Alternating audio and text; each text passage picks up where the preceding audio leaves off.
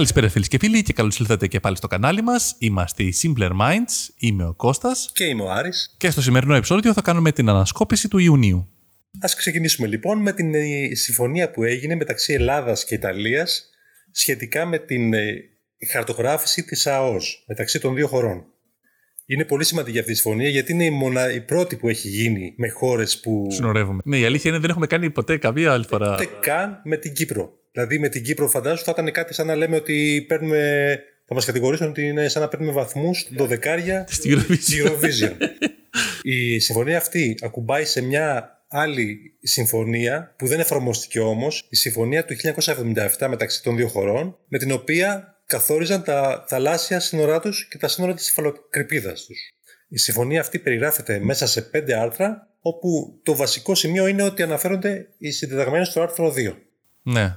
Το οποίο λένε από πού ξεκινάει και πού καταλήγει η ΑΟΣ, η δικιά μας. Οριοθετούν δηλαδή με στίγματα συντεταγμένες το πώς ξεκινάει από το βορρά και καταλήγει σε κάποιο σημείο στο νότο.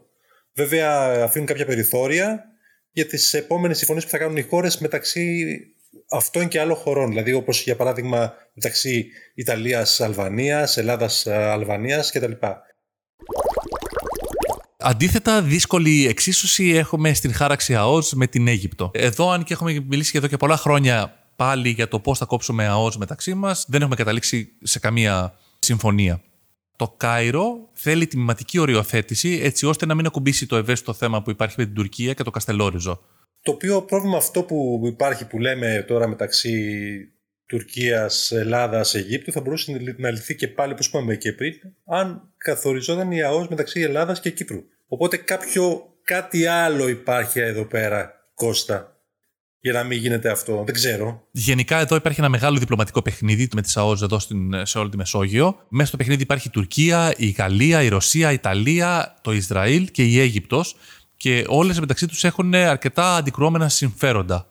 Εγώ πιστεύω πως είναι πολιτικά τα αίτια που δημιουργούν το έναυσμα για έναρξη συζητήσεων. Πάντα είναι πολιτικά. Η Ελλάδα, παραδείγματος χάρη, οριοθέτησε ΑΟΣ με την Ιταλία, okay, και προσπαθεί να επικυρώσει τώρα κάποιες καλές βάσεις με το Ισραήλ, πηγαίνοντας και κάνοντας κάποιες συμφωνίες ενεργειακής συμφωνίας, όπως είναι ο EastMed, και προσπαθούμε να πιέσουμε και την Αίγυπτο να δημιουργήσουμε και εκεί ΑΟΣ. Όλο το κέρδος, αν φτιάξουμε εμείς ΑΟΣ με την Αίγυπτο, είναι ότι δεν υπάρχουν θαλάσσια σύνορα μεταξύ της Λιβύης και της Τουρκίας, που υπάρχουν εκεί άλλα συμφέροντα.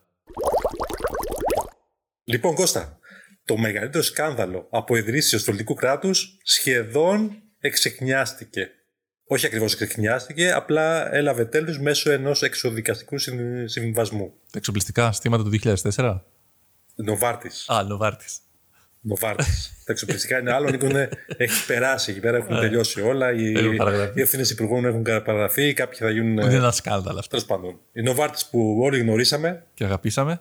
Έλαβε τέλος με τον εξοδικαστικό συμβασμό που είπα πριν. Αυτό θα στοιχήσει 336 εκατομμύρια στην εταιρεία, εκ των οποίων τα 226 εκατομμύρια αφοράνε την Νοβάρτη Ελλάς. Ω, αρκετά. Πολλά. Πολλά λεφτά. Η κατηγορία εδώ πέρα ήταν ότι υπήρχαν από το 2012 έως το 2015 ε, δωροδοκίες επαγγελματιών υγείας. Γιατρών. Δηλαδή, γιατρών, ε, αυτών που παίρνουν αποφάσεις στα νοσοκομεία σχετικά με την αγορά ώστε να προτιμήσουν να, και να συνταγογραφούν φάρμακα που παράγει η Νοβάρτη.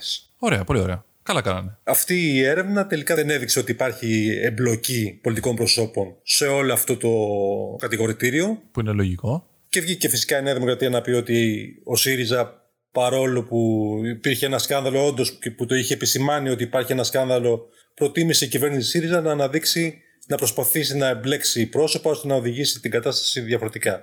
Και από την άλλη και ο ΣΥΡΙΖΑ βγήκε και είπε ότι όντως υπήρχε ένα σκάνδαλο, ο οποίο πραγματοποιήθηκε το 2012 έως το 2015, επί κυβέρνηση Σαμαρά κτλ. κτλ.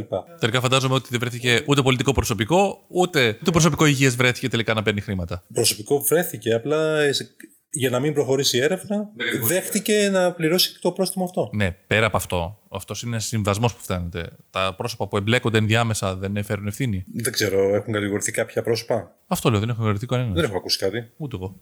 Οπότε όλα καλά. Μια χαρά λοιπόν. Μέσα στον Ιόνιο σηκώθηκε πολύ καπνός με την είδηση ότι συνελήφθη ο ψευδοκιατρός, ο οποίος είχε εμπλακεί σε πάρα, πάρα πολλές υποθέσεις που έχουν να κάνουν με υγεία κυρίως ασθενών, ο οποίος εμφανιζόταν ένας ψευδοκιατρός Ο δηλώνω. Ότι δηλώνω είμαι; Ό,τι δηλώνω είμαι. Το μεταξύ αυτός είναι 42 χρονών Κώστα, σαν και εμάς περίπου. Και μου μοιάζει 42 για χρονών είναι αυτός.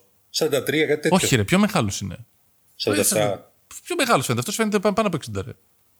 Μπορεί Όχι να ρε, δεν είναι 60. Πόσο είναι; Είναι 43 χρονών. Όχι, ρε. 47 χρονο. 47 χρονών, ορίστε.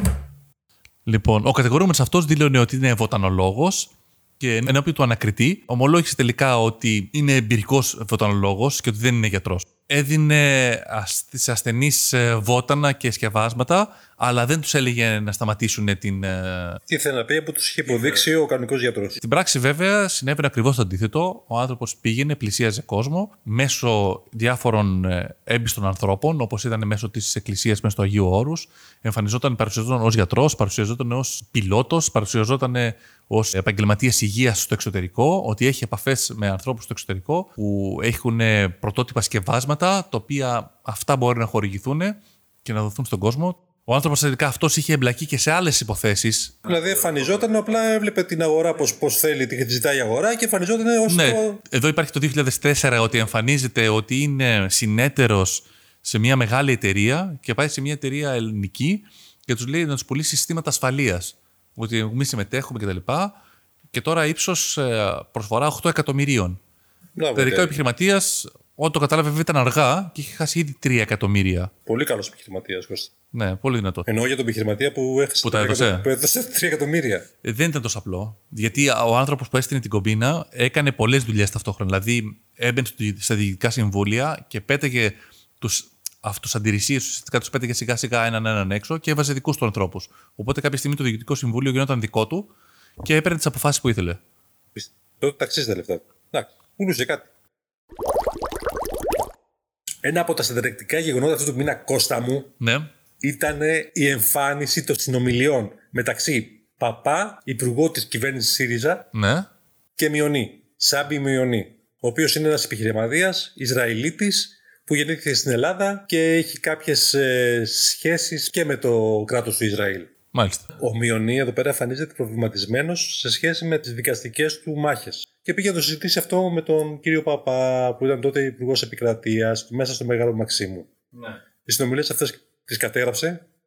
Εντάξει, θα πρέπει να το σκεφτεί αυτό κάποιος, δηλαδή όταν μιλάει με κάποιο κομμάτι σχεδόν από το Ισραήλ. Καλά, γενικώς πρέπει είναι αυτό. να Δηλαδή, μπει από τη στις, στιγμή, ε, από τη στιγμή που πας στο Μέγαρο Μαξίμου, ξέρεις ότι. Όχι στο Μέγαρο Μαξίμου, στο, στη Βουλή ήτανε. Στο Μεγάλο Μαξίμου. Στο νομίζω. Μέγαρο Μαξίμου. Ξέρεις ότι όλα ηχογραφούνται ούτως ή άλλως. Εκ των πραγμάτων. Όχι, η- η η ηχογράφηση έγινε από τον ε, Μιονί. Όχι, Ε, ε, Φαντάζεσαι ότι αμφίδρομο θα είναι αυτό. Αφού, αφού ηχογραφήσει, ε, λογικά θα το ηχογραφήσει κιόλας. Λοιπόν, αυτές οι συνομιλίες με λίγα λόγια τι περιέχουν. Στη συζήτηση που υπάρχει αυτή, Ναι.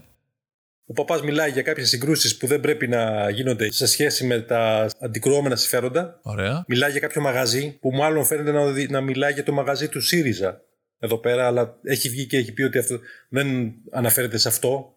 Να- Σαν Ήταν μα- κάτι άλλο. Με τη λέξη μαγαζί αναφέρεται στις επιχειρήσεις του Μιονί. Το μειονί. Ωραία. Μιλάει ο παπάς τώρα ότι έχουν βγάλει διάφοροι πολλά λεφτά από κάτι. Χωρίς Και να, να επίσης λέει ποιος προς- και τι. Ναι, με κάποιο τρόπο μάλλον δείχνει Παπαγγελόπουλο, τον πρώην Υπουργό Δικαιοσύνης, και επίσης προσπαθεί να πείσει το Μιονί, που με τη σειρά, με τη σειρά του να πείσει τον Παπασταύρου, ο οποιο είναι δικηγόρος του, να κατηγορήσει τη Μαρέβα Μητσοτάκη. Μάλιστα. Να πούμε βέβαια εδώ πέρα ότι αυτή είναι μόνο μία ηχογράφηση που έχει βγει. Και ελπίζουμε να βγουν και άλλες για να δούμε τι έχει γίνει τελικά. Κάποιοι λένε ότι υπάρχουν άλλες έξι ηχογραφήσεις και κάποιοι λένε ότι άλλε- υπάρχουν άλλες εννιά ηχογραφήσεις. Οπότε, μάλλον τον επόμενο μήνα θα ξέρουμε περισσότερα. Λοιπόν, Κώστα, σου έχω ευχάριστα νέα. Αλήθεια, για έχω πες. ευχάριστα νέα για αυτούς που μένουν στην, στην Αχαία και μάλιστα στο Αίγιο. Όχι ακόμα για Πάτρα, μην είμαστε και πλεονέκτε. Μέχρι το Αίγιο. Ακριβώς. Λοιπόν, το τρένο εκεί πέρα ξανασφύριξε επιτέλους. Μετά Δηλαδή; από πολλά χρόνια. Πόσα χρόνια έχει να πάει τρένο εκεί, 10 χρόνια; Ξέρω, ξέρω ότι έχει σταματήσει πολύ χρόνο. Πολλά Κάποια χρόνια. χρόνια. Λοιπόν, από Δευτέρα, από, ο- Δευτέρα, από 22 Ιουνίου τέλος πάντων, ξεκίνησε πάλι το δρομολόγιο μεταξύ Κιάτου Αιγείου. Α, Γιατί από Αθήνα μέχρι Αίγιο πήγαινες, έτσι ξέρεις. Αθήνα, Αθήνα και το πήγαινες με τον προστιακό; Α, μπράβο, ναι, Αθήνα Κιάτο πήγαινε με τον Προσιακό, τώρα έχει επεκταθεί αυτή η γραμμή μέχρι το Κιάτο. Ναι. Τελειώσαν και οι τελευταίες δοκιμές που κάνανε στο, στο τούνελ του Μελισσίου. Είναι με ένα χωριό εκεί πέρα, δεν ξέρω αν το έχεις δει, που περνάει ο, ο προαστιακό, ο σιδηρόδρομος, κάτω από το χωριό. Κυριολεκτικά κάτω από το χωριό. Και κάνουν τελευταίες εκεί πέρα τεστ ασφάλειας ώστε να το δώσουν στην κυκλοφορία. Θα υπάρχουν προς το παρόν έξι δρομολόγια την ημέρα. Ωραία. Τα τρία θα αφορούν τη διαδρομή Αίγιο Κιάτο αεροδρόμιο Ναι. και τα άλλα τρία θα είναι για, από το Αίγιο στο Κιάτο και στην Αθήνα Πειραιά. Και, Πάτρα ακόμα τίποτα. και το αντίστροφο. Πάτρα δεν υπάρχει κάτι προς το παρόν. Επίσης, επειδή η γραμμή από το Κιάτο μέχρι το Αίγιο δεν είναι ηλεκτροδοτούμενη, εκεί πέρα είτε θα υπάρξουν τρένα τα οποία θα έχουν μεικτή λειτουργία, Ναι. θα είναι κάπως υβριδικά, θα έχουν και δίζελ και ρεύμα, ή θα γίνεται μεταπιβάση των επιβατών στο Κιάτο, θα μπαίνουν σε- από τα ηλεκτροκίνητα στα διζελοκίνητα ώστε να μεταφερθούν στο Αίγιο. Στις αρχές του μήνα παρουσιάστηκε το σχέδιο της ελληνικής κυβέρνησης για την μεταβίβαση στην ηλεκτροκίνηση. Ο στόχος είναι μέχρι το 2030 ένα στα τρία αυτοκίνητα που θα κυκλοφορεί να είναι ηλεκτροκίνητο. Την ώρα που το 2019 το ποσοστό των ηλεκτρικών οχημάτων είναι μόλις 1% επί των πωλήσεων. Wow. Για το σκοπό αυτό θα δοθούν κάποια οικονομικά κίνητρα στους καταναλωτές και στους επενδυτές έτσι ώστε να υπάρχει μια σειρά προβλέψεων για την ανάπτυξη των υποδομών και που θα πρέπει να υποστηρίζουν για την, ε, την ανάπτυξη της ηλεκτροκίνησης στην ε, χώρα. Κώστα μου, έχεις δει τις τελευταίες μέρες τι έχει γίνει στην Αθήνα, στο κέντρο της πόλης, τα έργα που σχετίζονται με το μεγάλο περίπατο που λέμε; Ναι, βεβαίως το έχω δει. Έχει μεγαλώσει, έχει γίνει. Έχει ξεκινήσει από. Έχουμε τη- γίνει Ευρώπη πια. Έχει ξεκινήσει από την Πανεπιστημίου, όπου μία λωρίδα έχει βαφτεί πορφυρί και πλέον δεν επιτρέπεται η κίνηση των αυτοκινήτων. Και πλέον και τώρα έχει επεκταθεί επιπλέον και στο Σύνταγμα. Ναι. Όπου επίσης μία λωρίδα στην κάτω Είχε πλευρά. κλείσει ήδη η Βασιλής Όλγας, είχε βαφτεί. Έχει γίνει κίτρινη για. Ο Βασιλής Όλγας λέγεται ποιος; δρόμος που είναι μπροστά, μπροστά από το Ζάπιο. Α, δεν, δεν το έχω προσέξει. Ναι, αυτή, αυτή, αυτή έκλεισε, τελείωσε. Και Έγινε. έκλεισε επίσης και μια λωρίδα στην κάτω πλευρά τη της πλατείας Συντάγματος. Ναι. Στην πλευρά εκεί που είναι μπροστά από το McDonald's και το Public, Ναι. όπου συνήθως στάθμευαν ε, Ταξί. ταξί. Καλά, αυτή ήταν ούτως ή άλλως μια περιττή λωρίδα, δεν είναι βοήθος στην κυκλοφορία. Εκεί έχουν μπει κάτι μεγάλες γλάστρες μεταλλικές, οι οποίες κάνανε 500 ευρώ Κώστα. 550 έκανανε. 551 ευρώ Κώστα. Σε αυτή ήταν. η- και ο η- κύριος Πολάκης ως ε, αντιπολίτευση, και καλά κάνει, Ναι. αμέσως κατηγόρησε τον Δήμαρχο, τον Μακογιάννη, για αυτή τη σπατάλη με κρατικό χρήμα, με δημοτικό χρήμα. Δημοτικό χρήμα. Αυτή τη βέβαια, φορά. κρατικό δεν Βέβαια, είναι. μα- απάντησε και ο Μπακογιάννη ότι φυσικά αυτά δεν είναι κάτι που μπορείς να έχεις στο σπίτι σου. Είναι για χρήση βαριά. Ναι, είναι βιομηχανικού τύπου το. Είναι κάτι που πατσάλι είναι χρησιμοποιούν, βαρύ ε. κιόλας επίσης. Είναι κάτι που ζυγίζει ένα τόνο. Φαντάσου πως στοιχίζει κάτι που κάνει ένα τόνο σίδερο. Δηλαδή, σίδερο να πας σε αποθήκες scrap θα, πληρώσεις, θα πληρωθείς αρκετά λεφτά να πας ένα τόνο σίδερο. Οι ζαρντινιέρες είναι τόσο βαριές Ναι. ώστε να μπορούν να αντέχουν τα χτυπήματα που δέχονται όλα τα πράγματα στην περιοχή. Τώρα να πας με βαριοπούλα και να σπα ζαρντινιέρα για να πετάξεις σε κάποια οδομαχία. Απλά και για να μην γίνει και πολεμοφόδιο. Ακριβώς αυτό. Και φυσικά είναι βαμμένες με κάποιο υλικό το οποίο είναι αντι-graffiti. Έχει κάποια, κάποια στρώση η οποία βοηθάει στον καθαρισμό του σε περίπτωση που. Κάποιος προσπαθεί να τη βάψει. Όχι σε περίπτωση που θα. βα- κάποιος- Κάποιος θα δοκιμάσει σίγουρα το κάποιος βάψει. θα, θα το βάψει. και κατά αυτόν τον τρόπο εξηγεί γιατί κόστησε το τεράστιο ποσό των 550 ευρώ. Εδώ να πούμε ότι αυτές οι ζαρτινιέρες έχουν και εγγύηση. 15 χρόνια. Άρα. Τα οποία είναι πάρα πολλά. Εγγύηση από, από τι όμως, όταν γίνεται καλή χρήση. Καλή χρήση. Άμα κάνεις καλή χρήση. Άμα όμως πας με τη βαριοπούλα για να σπάσει ένα κομμάτι για να πετάξεις, νομίζω δεν καλύπτεται από την εγγύηση. Καλά, θα καταφέρεις με την βαριοπούλα να κάνεις τι. Μήπως πρέπει να το κάνουν και να το, βάλουν, να, να το ασφαλίσουν κάπως. και τη βαριοπολιστική. Πάλι. ε, Περιπτώσεις ισοδομαχιών. Αυτά που λες έγιναν Κώστα. Εσύ τι γνώμη έχεις για το, για το μεγάλο περίπατο; Δεν Θα ξέρω, πρέπει να περπατήσει; ολοκληρωθεί πρώτα. Γιατί προ το παρόν φαίνεται ελπιδοφόρο. Όποιος έχει το, το, από ποια πλευρά βρίσκεται, γκρινιάζει για το αν είναι καλό ή όχι. Δηλαδή, αν είσαι οδηγός, λες δεν είναι ωραίο. Αν είσαι πεζός ποδηλάτης, λες Α, τι ωραίο που είναι. Ε, Συνήθως και οι ποδηλάτες και οι πεζοί έχουν και αυτοί αυτοκίνητο. Δεν είναι κάτι άλλο. Κάτι, κάτι... Κάποιοι ναι, δεν είναι υποχρεωτικό αυτό. Το θέμα είναι ότι δεν μπορείς να ένα κέντρο, ειδικά μιας πρωτεύουσα, ε, δεν μπορεί να μην έχεις υποδομές που σχετίζονται με τον ποδηλάτη, με τον, με τον, με τον πεζό. Όσο και αν δυσκολεύει η κίνηση των οχημάτων. Ε, Είναι θέμα συνήθειας βέβαια. Έτσι. Το οχήματα κάποια στιγμή θα το συνηθίσει. Κάποια στιγμή Ναι, η, δυσκο... η δυσκολία αυτή τη στιγμή που έχουν τα οχήματα είναι ότι δεν μπορούν να σταματήσουν αριστερά και δεξιά, να παρακάρουν προσωρινά και να κάνουν τις δουλειές. Το ίδιο να σου κομμάτι θυμίσω, κομμάτι. είχε γίνει οι ίδιες αντιδράσει είχαν προκύψει να σου θυμίσω και όταν η πεζοδρομήθηκε η Ερμού. Θυμάσαι που η Ερμού πριν από καμιά δεκαπενταριά χρόνια Ναι. ή παραπάνω, που έφτανες από το Σύνταγμα έως το... την Πυραιός. Και εκεί πάλι τα ίδια. Είχαμε τις αντιδράσεις από τους καταστηματάρχες, από τους περίοικους και από τους οδηγούς. Τώρα για πήγαινε και πες τους ότι βγάζουμε τις πλάκες, βάζουμε πάλι δρόμο. Στην απομονωμένη πόλη της Σιβηρίας, Άρη, το Βερχογιάνσκ, είναι γνωστό για το κρύο του, το ξέρεις; Ε, έχω ακούσει για, το... για τις πατάτες του Νευροκοπίου, αλλά για το... αυτό πώς το είπες. για το Βερχογιάνσκ. Τίποτα. Οκ. για πες. Ε, Ούτως ή άλλως είπαμε ότι είναι στη Σιβηρία. Η Σιβηρία είναι γνωστή για το πολύ κρύο που έχει. Συνήθως στους ε, χειμερινούς μήνες η θερμοκρασία πέφτει και κάτω από τους 50 βαθμούς Κελσίου. Όμως στις 20 Ιουνίου οι θερμοκρασίες της πόλης έφτασαν τους 38 βαθμούς Κελσίου. Και οι άνθρωποι ξεχύθηκαν στις θάλασσες; Οι άνθρωποι δεν ξεχύθηκαν στις θάλασσες, πάθαν όμως θερμοπληξία. Το Φέρκον, Φέρκον Βιάστ ε, είχε την τελευταία φορά που είχε παρόμοιες θερμοκρασίες ήταν τις 25 Ιουλίου του 1988 και είχε φτάσει τότε τους 37 βαθμού. Η θερμοκρασία αυτή είχε, ήταν 32 χρόνια το ρεκόρ αυτό, μέχρι που έγινε τώρα αυτό που έφτασε στους 38 βαθμούς. Είναι παγκόσμιο ρεκόρ τώρα, έτσι. Το οποίο αυτό ακολούθησε το παγκόσμιο ρεκόρ που υπήρχε σε, σε, ως ο πιο καυτός Μάιος σε όλο τον κόσμο. Μπράβο λοιπόν στο Fergo Fast. Και... Μπράβο και σε, μπράβο και σε εμάς που καταφέραμε να ανεβάσουμε τόσο πολύ θερμοκρασία. Α ελπίσουμε λοιπόν να το σπάσουν για αυτό το ρεκόρ. Παγκόσμια λοιπόν τον Μάιο ανέβηκε 0,63 βαθμούς Κελσίου. Τίποτα. Μισός βαθμός Κελσίου. Τίποτα, εντάξει. Και είναι ο πιο ζεστός ε, Μάιος από τότε που έχουμε καταγραφεί. Σιγά καλέ, εμείς παγώσαμε εδώ πέρα. Το Μάιο; Ε, μέχρι τώρα, χθες έκανε ζέστη. Τι λες, το Μάιο δεν είχε, δεν είχε τρεις μέρες εκεί που λιποθυμίσαμε. Τρεις μέρες, εντάξει, τις υπόλοιπες εγώ δεν, δεν είχα ανοίξει air condition. Καταγεγραμμένο μέσο όρο φτάνει. Καταγεγραμμένο μέσο όρο εγώ μετράω τα ιστορικά του air condition πάντως. Κόστα το οποίο δεν είχα ακουμπήσει καν. Που στατιστικά μετράνε είναι το ίδιο πράγμα σαν την Είναι NASA. σχεδόν το ίδιο ακριβώς. Το σπίτι σου και η NASA έχουν τα ίδια Η χαρακτηριστικά. θερμοκρασία μου ήταν εντάξει το Μάιο, οπότε δεν ξέρω τι γίνεται ακριβώς. Δεν ξέρω τι, δεν μπορώ να πω κάτι. Λοιπόν, τα σημαντικότερα όμως Κώστα είναι άλλα. Άλλα. Για πες. Η πόλη φάντασμα στην Ιταλία, η μεσαιωνική πόλη του Φαμπρίτσε Ντι Καρετζίνα, θα εμφανιστεί ξανά μετά από 25 χρόνια. Πρόκειται για μια, ένα χωριό, μάλλον, Ναι, το οποίο έχει βυθιστεί μέσα στα νερά μιας τεχνητής λίμνης. μάλιστα. Είναι ένα φράγμα το οποίο είναι χτισμένο από το 1946 α, στην Τοσκάνη, Ναι, το οποίο η κατασκευή του είχε σαν αποτέλεσμα αυτό το χωριό να μείνει. Να πλημμυρίσει και να σβήσει. Σχεδόν δηλαδή. μην υπάρχει πια. Το χωριό αυτό είναι πάρα πολύ παλιό, έχει χτιστεί το 1970. Είναι ολοπέτρινο, είναι, είναι πολύ όμορφο. Ωραία. Και κάθε μερικά χρόνια εμφανίζεται, βγαίνει από τα νερά, μάλλον τα νερά βγαίνουν από το χωριό, Ναι. επειδή γίνονται έργα συντηρήσεις. Οπότε αδειάζουν το. Οπότε αδειάζουν το φράγμα ώστε να μπορέσουν να συντηρήσουν ε, αυτά που έχουν να συντηρήσουν. Ναι. Και φέτος είναι η χρονιά η οποία θα, μετά από το 1994 ναι. Θα αδειάσουν εντελώς όλο το. θα μπορεί ο κόσμος να επισκεφτεί ξανά το φράγμα. Το Για λίγο- χωριό. Για λίγο καιρό, όσο θα υπάρχει το. Εντάξει, άμα μείνει παραπάνω, ίσως να μην μπορέσει να ξαναβγεί από το χωριό ο επισκέπτης.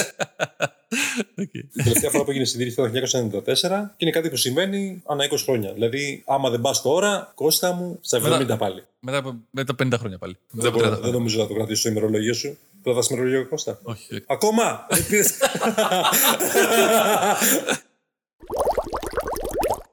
Δεν πήρες- Στα θέματα που έκαναν πολύ θόρυβο τον μήνα Ιούνιο ήταν η συμφωνία της Bayer να πληρώσει 10 δισεκατομμύρια δολάρια έτσι ώστε να διευθετήσει τις δεκάδες χιλιάδες αγωγές που τις έχουν γίνει για το πιο διάσημο ζυζανιοκτόνο στον κόσμο. Το γνωστό σε όλους Roundup. το οποίο χρησιμοποίησα πριν από τρεις μέρες. και φόρεσα μια μάσκα από αυτές που φοράμε για να βγούμε στα λεωφορεία. με μεγάλη επιτυχία. Το Roundup είχε κατηγορηθεί παλιότερα για καρκίνους, κυρίως από αυτού που χρησιμοποιούσαν, ε, ότι είχαν, διάφο- έχουν βγάλει διάφορους τύπους ε, καρκίνων, ε, ενώ την ίδια ώρα η Bayern έλεγε ότι το Roundup δεν είναι καρκινογόνο. Τελικά αποδείχθηκε μέσα από κάποιες μελέτες ότι είναι. Ε, η Bayern συμβιβάστηκε και αποφάσισε συνενετικά να δώσει λίγο μια αποζημίωση γύρω στα 10 δισεκατομμύρια περίπου. Ε, υπολόγισε ότι τόσο πολύ θα της κοστίσουν οι αποζημιώσεις. Πολλά τα λεφτά σε σχέση με τα 225 εκατομμύρια της Νοβάρτ. Πολλά λεφτά. Αλλά είναι και πολύ ζημιά κιόλας. Έχεις δείξει ποτέ Roundup να δεις πώς, ε, τι γίνεται; Έχω ρίξει, άμα βγεις τώρα έξω από το σπίτι θα δεις. Καραφλιάζει το μέρος, δεν μένει τίποτα όρθιο. Και γιατί το χρησιμοποιεί, το εμπορεύεται και πάλι; Δεν ξέρω τώρα, νομίζω θα αλλάξει την σύσταση. Οπότε δεν προλαβαίνουμε να το χρησιμοποιήσουμε με κακή χρήση. Ό,τι χρησιμοποιήσεις, χρησιμοποίησε. Μάλιστα. Εντάξει. Στην Αμερική τώρα το τεταμένο κλίμα συνεχίζει να επικρατεί με φόντο τη δολοφονία Αφροαμερικάνων πολιτών από λευκούς αστυνομικούς με ρατσιστικά χαρακτηριστικά. Πολλή κινητοποίηση υπήρχε, πολλή φασαρία έγινε και πολλές επιχειρήσεις αποφάσισαν να επανεξετάσουν ονόματα, τα λόγο τους, τις μασκότους που είχαν έτσι ώστε να μην ε, εμπεριέχουν ε, ρατσιστικά ε, χαρακτηριστικά ή να έχουν ρίζες από μια εποχή δουλείας που υπήρχαν στη ΣΥΠΑ. Αρκετές εταιρείες μπήκαν σε αυτή τη διαδικασία. Ε, η πιο γνωστή από αυτές είναι η Uncle Ben's, που έχετε αυτό τον, ε, το πρόσωπο ενός μαύρου που είναι στην ευλία. Θυμάστε το, το λογότυπο. Μα είναι χαμογελαστό. Είναι χαμογελαστός, εντάξει. και πολλές άλλες εταιρείες που εντάξει, δεν είναι γνωστές στην Ελλάδα, όπως είναι το Antgemina, το Mr. Butterworth, το Cream Wheat ε, και άλλες εταιρείες αποφασίσαν ότι το λογότυπό τους, επειδή περιλάμβανε παρόμοιες φάτσε όπως ήταν ε, το Uncle Ben's, ε, ότι επανεξετάζεται αν να αλλάξει το λογότυπό του. Πολύ σωστή κίνηση και φαντάζομαι θα έχει και αντίκτυπο στην ταινία την ελληνική, τον αράπη και τον πλένει.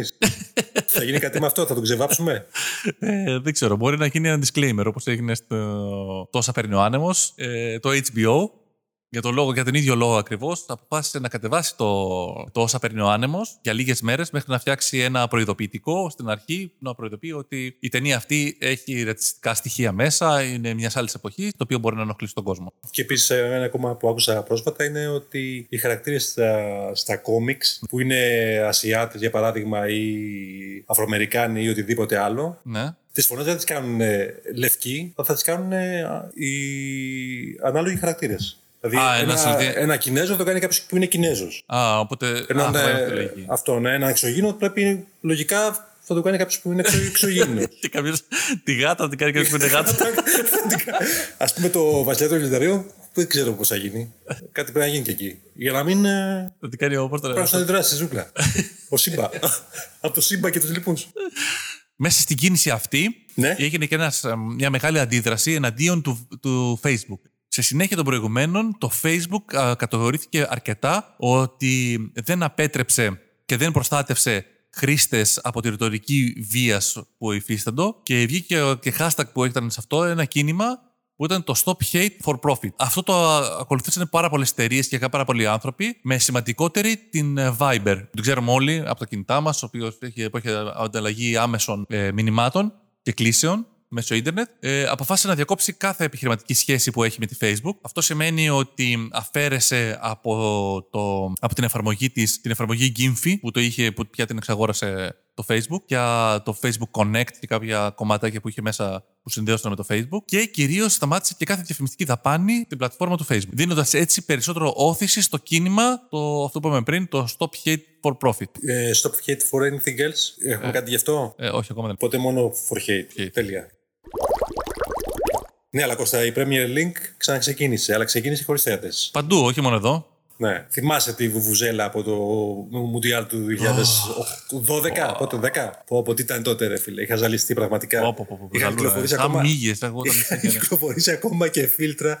Δεν ξέρω τι. Για, για να μην ακούγεται αυτό το πράγμα. Πω, πράγματα είναι. Κατέστρεψε το Μουντιάλ. όλος. Κατάσταση όλο το Μουντιάλ, πραγματικά. Το κατέστρεψε όλο. Για να μην καταστραφεί όμως και η Premier League και άλλα πρωταθλήματα που λόγω του κορονοϊού δεν έχουν κόσμος στι κερκίδε τους, ε, η Sky Sports, η οποία ε, έχει τα δικαιώματα των αγώνων ποδοσφαίρου της Premier League, αποφάσισε να δώσει την ευκαιρία ή την επιλογή στους ε, συνδρομητές της, αν θέλουν να χρησιμοποιήσουν κάποιο ηχογραφημένο ήχο από άλλους αγώνες, ώστε να νιώθουν καλύτερα το περιβάλλον του αγώνα. Και το 70 75% και το 75% των χρηστών της το χρησιμοποίησαν. Σαν να παίζουμε προ δηλαδή. Σαν να παίζεις προ, απλά δεν ξέρω όταν έμεινε γκολ αν είχε τους κατάλληλους ήχους. Ε, το ίδιο πράγμα κάνανε και στην Ισπανία, αλλά το ίδιο πράγμα δεν ακολούθησαν στη Γερμανία. Οπότε είναι κάτι αθόρυβο. Ούτε εδώ. Εδώ πέρα εμείς έχουμε ιστορία από παλιά, έχουμε συνηθίσει από άδεια γήπεδα, οπότε δεν μας Η αλήθεια πήραξε, δεν έκανε και μεγάλη διαφορά. δεν μας πείραξε καθόλου. Δηλαδή κάτι ιονικό πανιόνιος που παίζανε παλιότερα δεν είχε περισσότερο κόσμο. Ακριβώς. ό,τι σήμερα. Οπότε είμαστε συνηθισμένοι σε αυτό να ακούμε τις φωνές από τον προπονητή και είμαστε ε, εντάξει.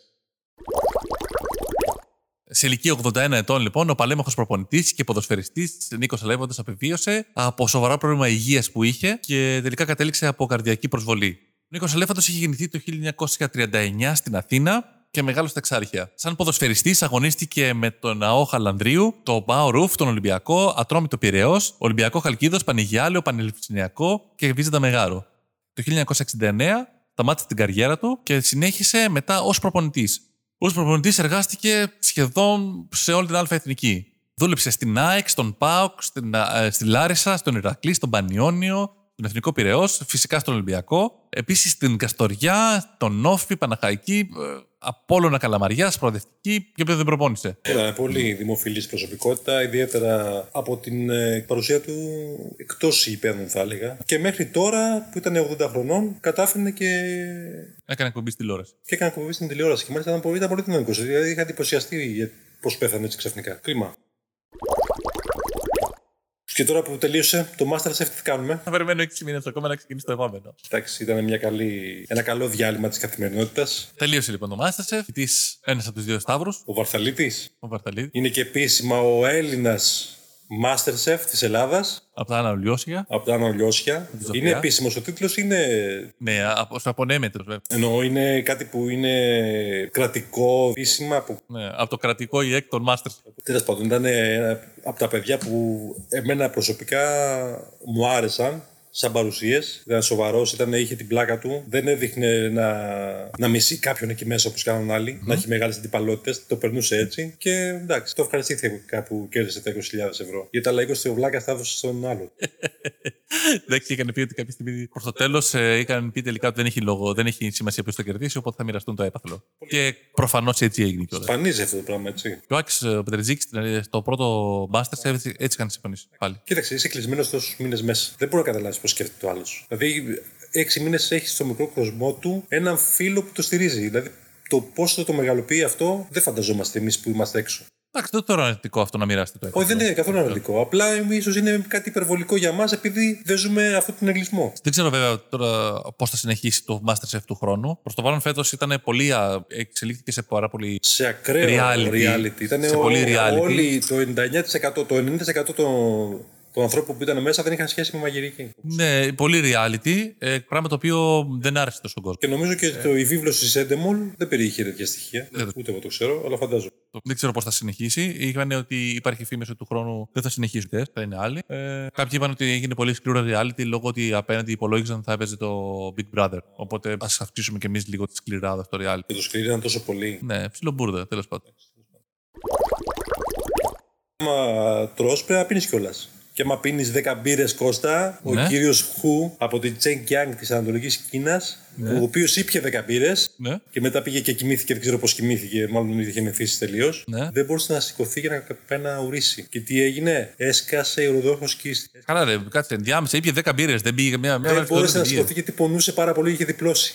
Είχε διπλώσει το κρεβάτι. Ε, σκατουριόταν πάνω του. Μάλλον δεν είχε χώρο να φύγει. Είχαν βουλώσει τα σωληνάκια όλα. Είχαν κλείσει υποδοχές, οι δίωδοι. Τελικά έσκασε ροδόχο κίστη. Διακομίστηκε στο Γενικό Νοσοκομείο Τσεγκιάνγκ της Ανατολικής Κίνας. Ναι. Όπου οι γιατροί έκαναν το παν για να το σώσουν. Και τον έσωσαν. Τον έσωσαν; Τον έσωσαν. Α, την κλείτωσε. Ήρθαν πολύ γρήγορα, έτσι. Άντε. Ναι. Σε αυτές τις περιπτώσει, όταν σκάει η φούσκα του ναι. κάποιου, πρέπει να αναρριχθούν γρήγορα. Και πρόλαβαν και πήγαν και το φτιάξαν. Ναι. Μπράβο. Τέλος πάντων, αυτό είναι σπάνιο, αλλά δεν είναι και τόσο σπάνιο όσο νομίζεις, γιατί τουλάχιστον μια φορά το χρόνο στο νοσοκομείο αυτό έχουν μια τέτοια περίπτωση. Α, α, οπότε δεν είναι κάτι πρωτοφανές. Τελικά ο κύριος Φου σταμάτησε αυτή τη συνήθεια το να πίνει μπύρα Ωραία. και θα συνεχίσει μόνο τη συνήθεια του να τρώει παγκολίνο.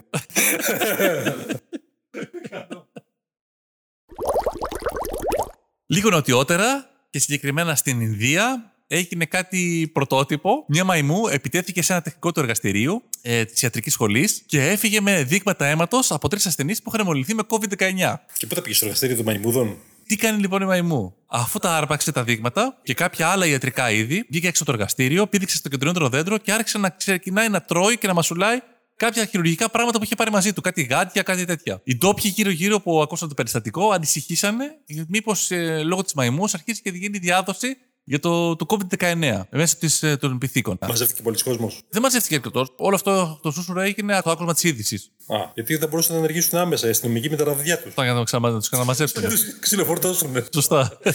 οι γιατροί όμως ήταν καθησυχαστικοί, καθώς είπαν ότι η μαϊμού έκλεψε δείγματα αίματος και όχι τα αντιδραστήρια τα οποία χρησιμοποιούσαν για να κάνουν την εξέταση του, Πάλι καλά, ε, του COVID. Οπότε αυτή τη στιγμή δεν έχει διαπιστωθεί ότι αν μπορεί μέσω του αίματος να μεταδοθεί ο COVID. Ο COVID κατά βάση μεταδίδεται μέσω αναπνευστικών σώματων και όχι μέσω του αίματος. Ε, οπότε ήταν καθησυχαστική στο κομμάτι αυτό. Κώστα, ακούς podcast πλέον αυτό το μήνα που ήταν ε, περιοριστικός; Ε, πολύ. Επειδή είχες πολλή δουλειά ενώ σαν λογιστής. Ναι, ναι, ναι. Γενικά καταναλώνω αρκετό. Εγώ αυτά που άκουσα τελευταία ήταν ε, ένα podcast του, του ομίλου, ας το πούμε, του pod.gr. Το Home Home. Είναι του Χομενίδη, Με- του γνωστού ναι. συγγραφέα, σενογράφου, αρθρογράφου, δεν ξέρω τι άλλο. Και είναι με μου κέντρωσε το ενδιαφέρον επειδή δίνει ιστορίες από τη ζωή του, διάφορα περιστατικά που συμβαίνουν από την παιδική του ηλικία και παράλληλα με αυτά περιγράφει το πώς ήταν η ζωή εκείνον τον καιρό. Ναι, ναι, ναι. Είναι ωραίος, περιγραφικός, σε, γράφει- σε, σε μεταφέρει στην εποχή Αυτό τότε. μου άρεσε περισσότερο. Δηλαδή το πώς ε, νιώθω σαν να ζω στα περιστατικά που Ναι. περιγράφει. Βέβαια, φαντάζομαι σ' αρέσει γιατί μιλάει όπως μιλάς και εσύ περίπου. Έτσι, λίγο, με ολοκόμπους και ψευδίσματα. Θα γίνουμε καλύτεροι, και εγώ και αυτός ίσως κάποια στιγμή. Αλλά αυτό μου αρέσει περισσότερο. Όχι, είναι πολύ ωραίος, όντως. Μεταφέρει πολύ εύκολα αυτά που έχεις ζήσει και κάποια από αυτά πιθανόν να έχεις ζήσει κι εσύ. Όχι, γιατί εντάξει, το άνθρωπος είναι το 64 γεννηθεί. Εγώ είμαι το 78. Οπότε δεν το έχω ζήσει αυτό που έχει ζήσει αυτός σε αυτήν την ηλικία. Γιατί αυτό που μας μένει είναι η ηλικία που είμαστε έφηβοι περισσότερο. Που αυτό να απολούμε πάντα που λέμε το 90s τα κτλ. Που ζούμε, που έχουμε μείνει είναι, ξέρεις, στο ηλικία του, των εφηβικών μας χρόνων. Και συνήθως αυτό περιγράφηκε στο podcast αυτό τα εφηβικά του χρόνια, κατά κύριο λόγο. Ναι. Το πώς έζησε, πώς μεγάλωσε και πράγματα που συνάντησε τότε. Και... Περιέχει περιστατικά τα οποία διαδραματίζονται σε μια εποχή που δεν έχουμε ζήσει και ενδιαφέρει πάρα πολύ να δούμε πώς είναι μια άλλη εποχή. Αυτό. Πολύ ωραία. Τέλεια. Λοιπόν, Κώστα, αυτά για σήμερα.